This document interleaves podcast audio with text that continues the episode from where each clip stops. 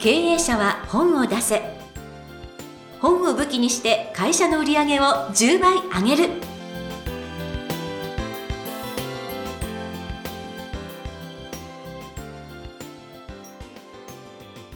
皆さんこんにちは。坂田陽子です。経営者は本を出せ。本を武器にして会社の売り上げを10倍上げる。ジャイアン今回もよろしくお願いいたします。はい、よろしくお願いします。もうジャイアンね、あの、毎月各県、あの、回って、いろんなね、お話ししてくださいますけれども、今回もちょっと楽しみにしてるんですが、どこ行かれました、えっと、今回はですね、青森に行ってきたんですけども、青森。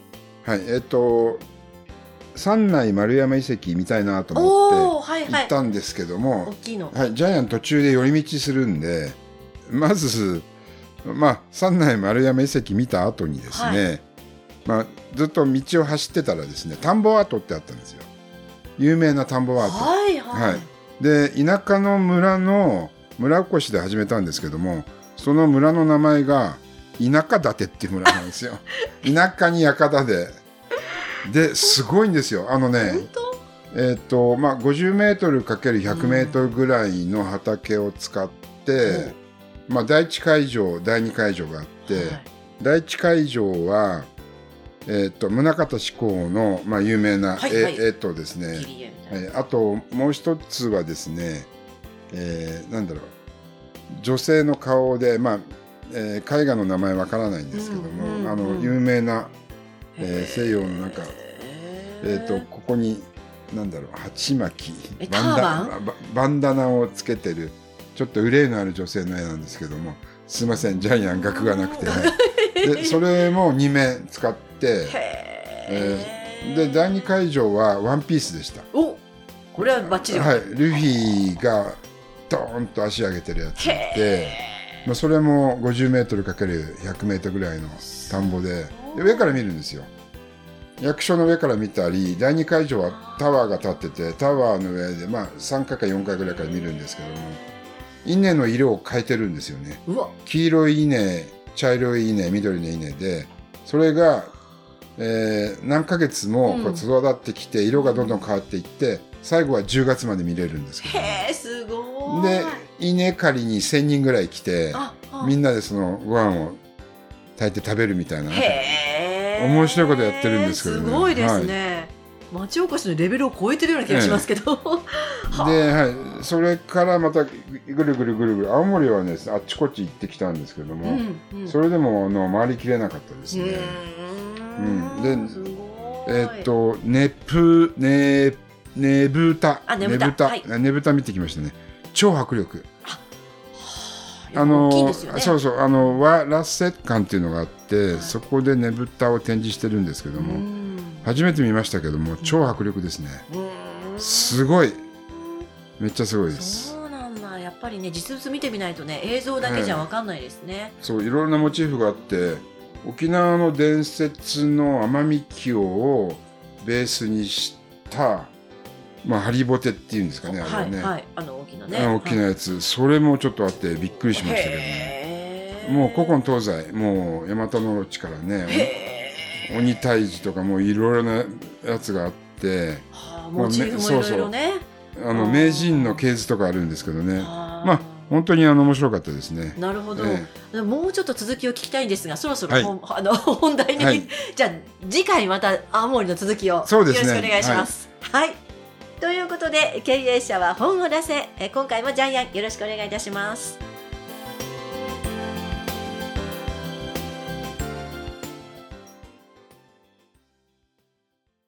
続きましては、ジャイアンおすすめのビジネス書を紹介するコーナーです。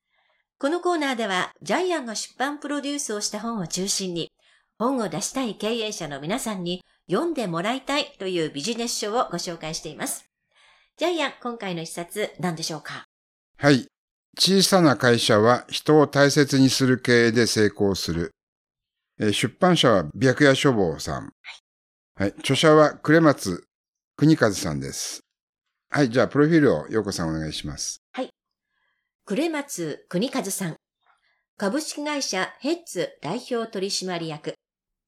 1956年2月9日、大阪府大阪市生まれでいらっしゃいます。株式会社サンリオに入社後、ファンシー雑貨店での店長を経て、33歳の時にラッピング用品の卸会社、現在の株式会社ヘッズを起業。スタッフが全く定着しない時代を乗り越え、2019年にホワイト企業大賞の特別賞、幸せ追求経営賞を受賞。現在は経営を公認に譲りつつ、セミナーや講演会などを行っていらっしゃいます。はい。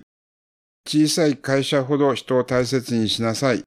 会社の成長を最も阻害するのは退職ですね。離職ですよね。はい。著者さんはですね、えーもともとサンリオにいました。で、当時のサンリオのこと書いてありますけども、うん真っ黒クロスケのブラック企業でした。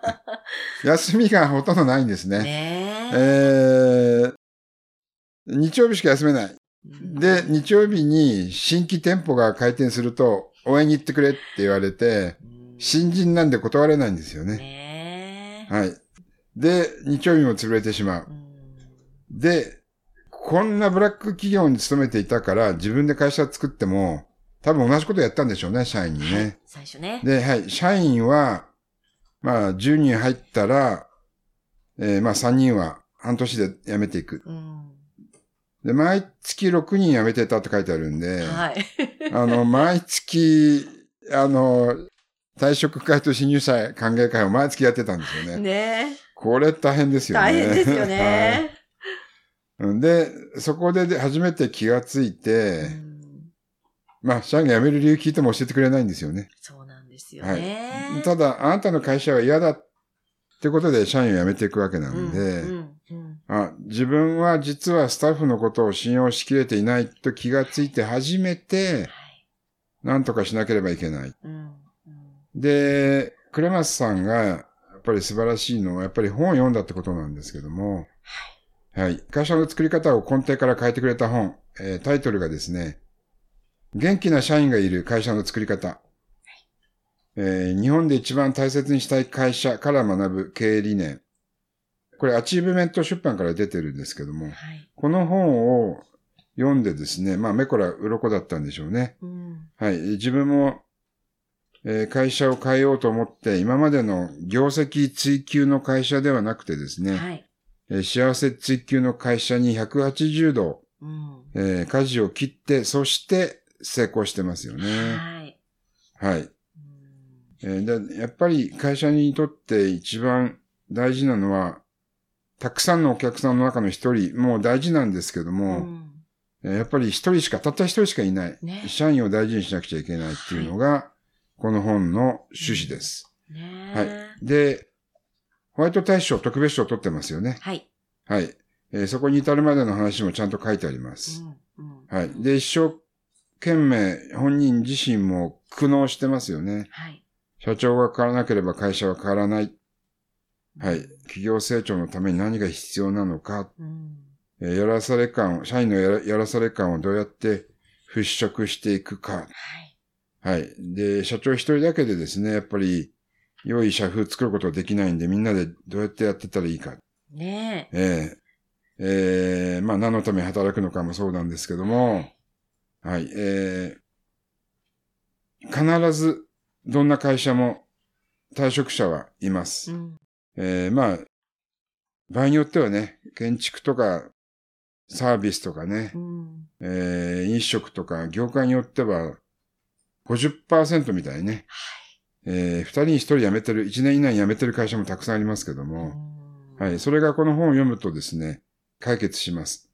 まあ、考え方をやっぱり変えなくちゃいけないんですけどね。そうですね。はいでも多分、なんかその、え、でもそんなスタッフをね、大切にしてもっていう、なんかこう疑問は皆さんお持ちになるんじゃないかということで、クレマチさんも書いてらっしゃいますけど、そのスタッフ第一なんて打ち出したらお客様が離れてしまうのではないか、そんな怖さが頭をかすめますって書いてあるので、なんか今の話聞いていても、え、それって、なんかそんないいこと言っても、っていうふうに思った方はこれ絶対読んでほしいですよね。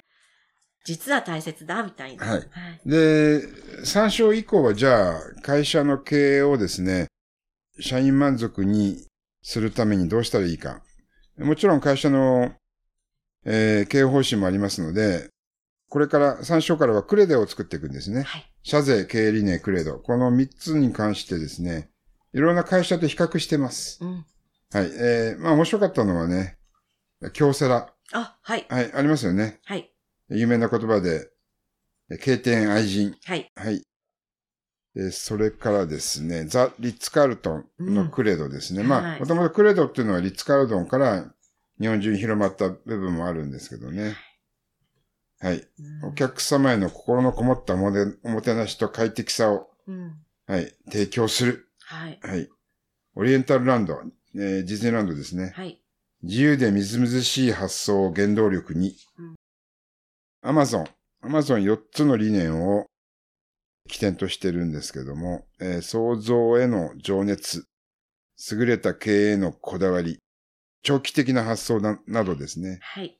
はい、Google。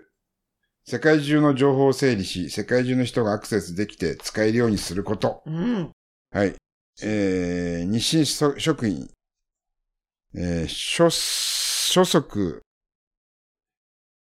読めないです。読めないですねはい。よ、世に平らって書くんですけどね。はい。これがいっぱい、4文字熟語、読めない4文字熟語が。ねここれ本当に造語なんでしょうね。はい。うんえーすいません、読めません。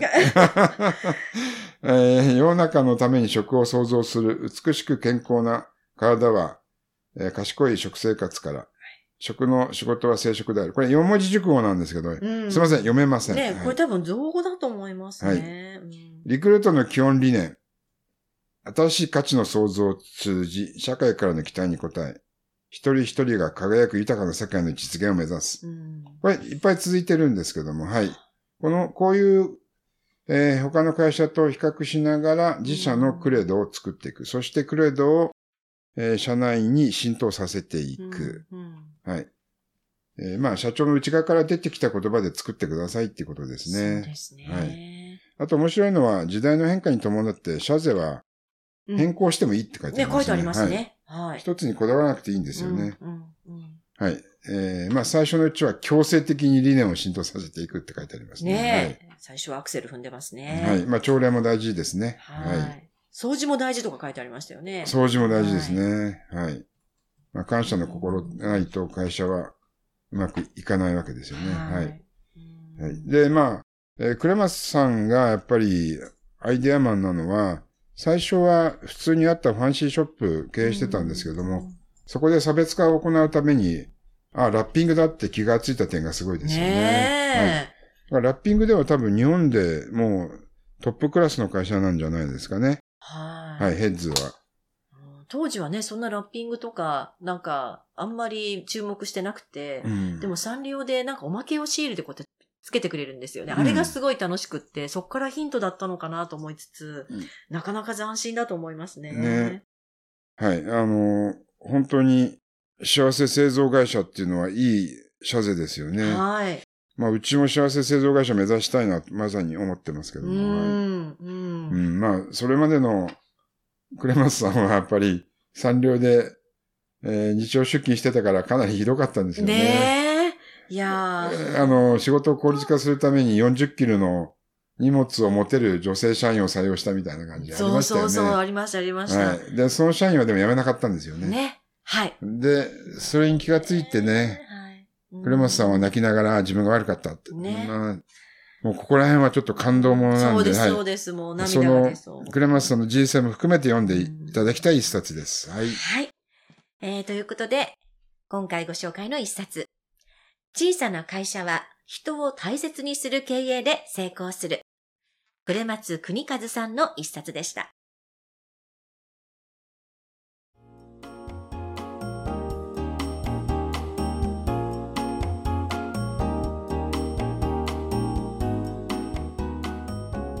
続きましては、ブックウェポンのコーナーです。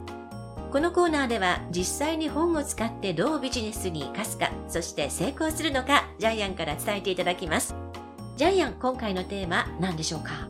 はい、えー会社の使命は、社員の幸せな環境を作ること。売り上げも大事なんで、結局社員を大切にすること、売り上げを上げること。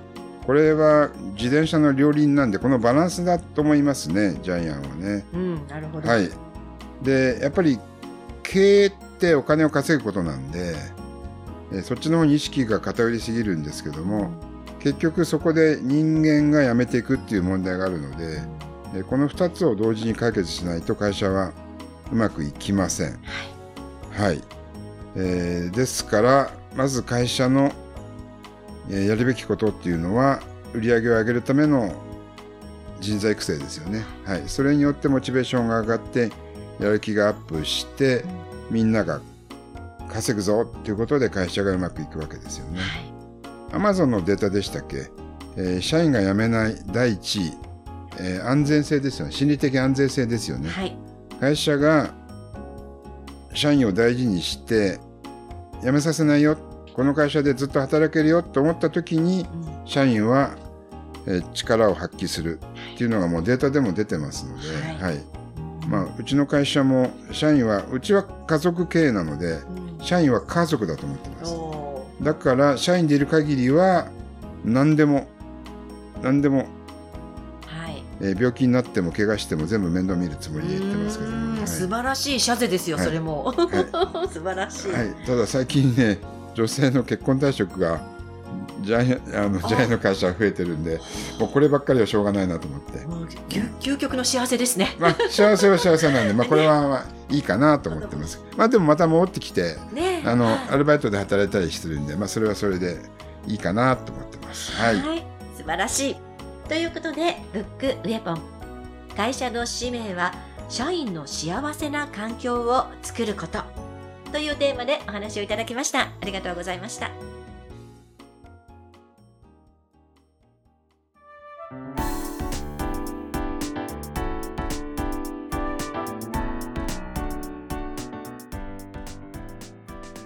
第125回経営者は本を出せいかがだったでしょうか？本を出したい経営者の方は、天才工場のホームページをぜひチェックしてみてください。メールでもお電話でも受け付けています。それではジャイアン、今週もありがとうございました。はい、ぜひ皆さんの会社も人を大切にする経営に切り替えてください。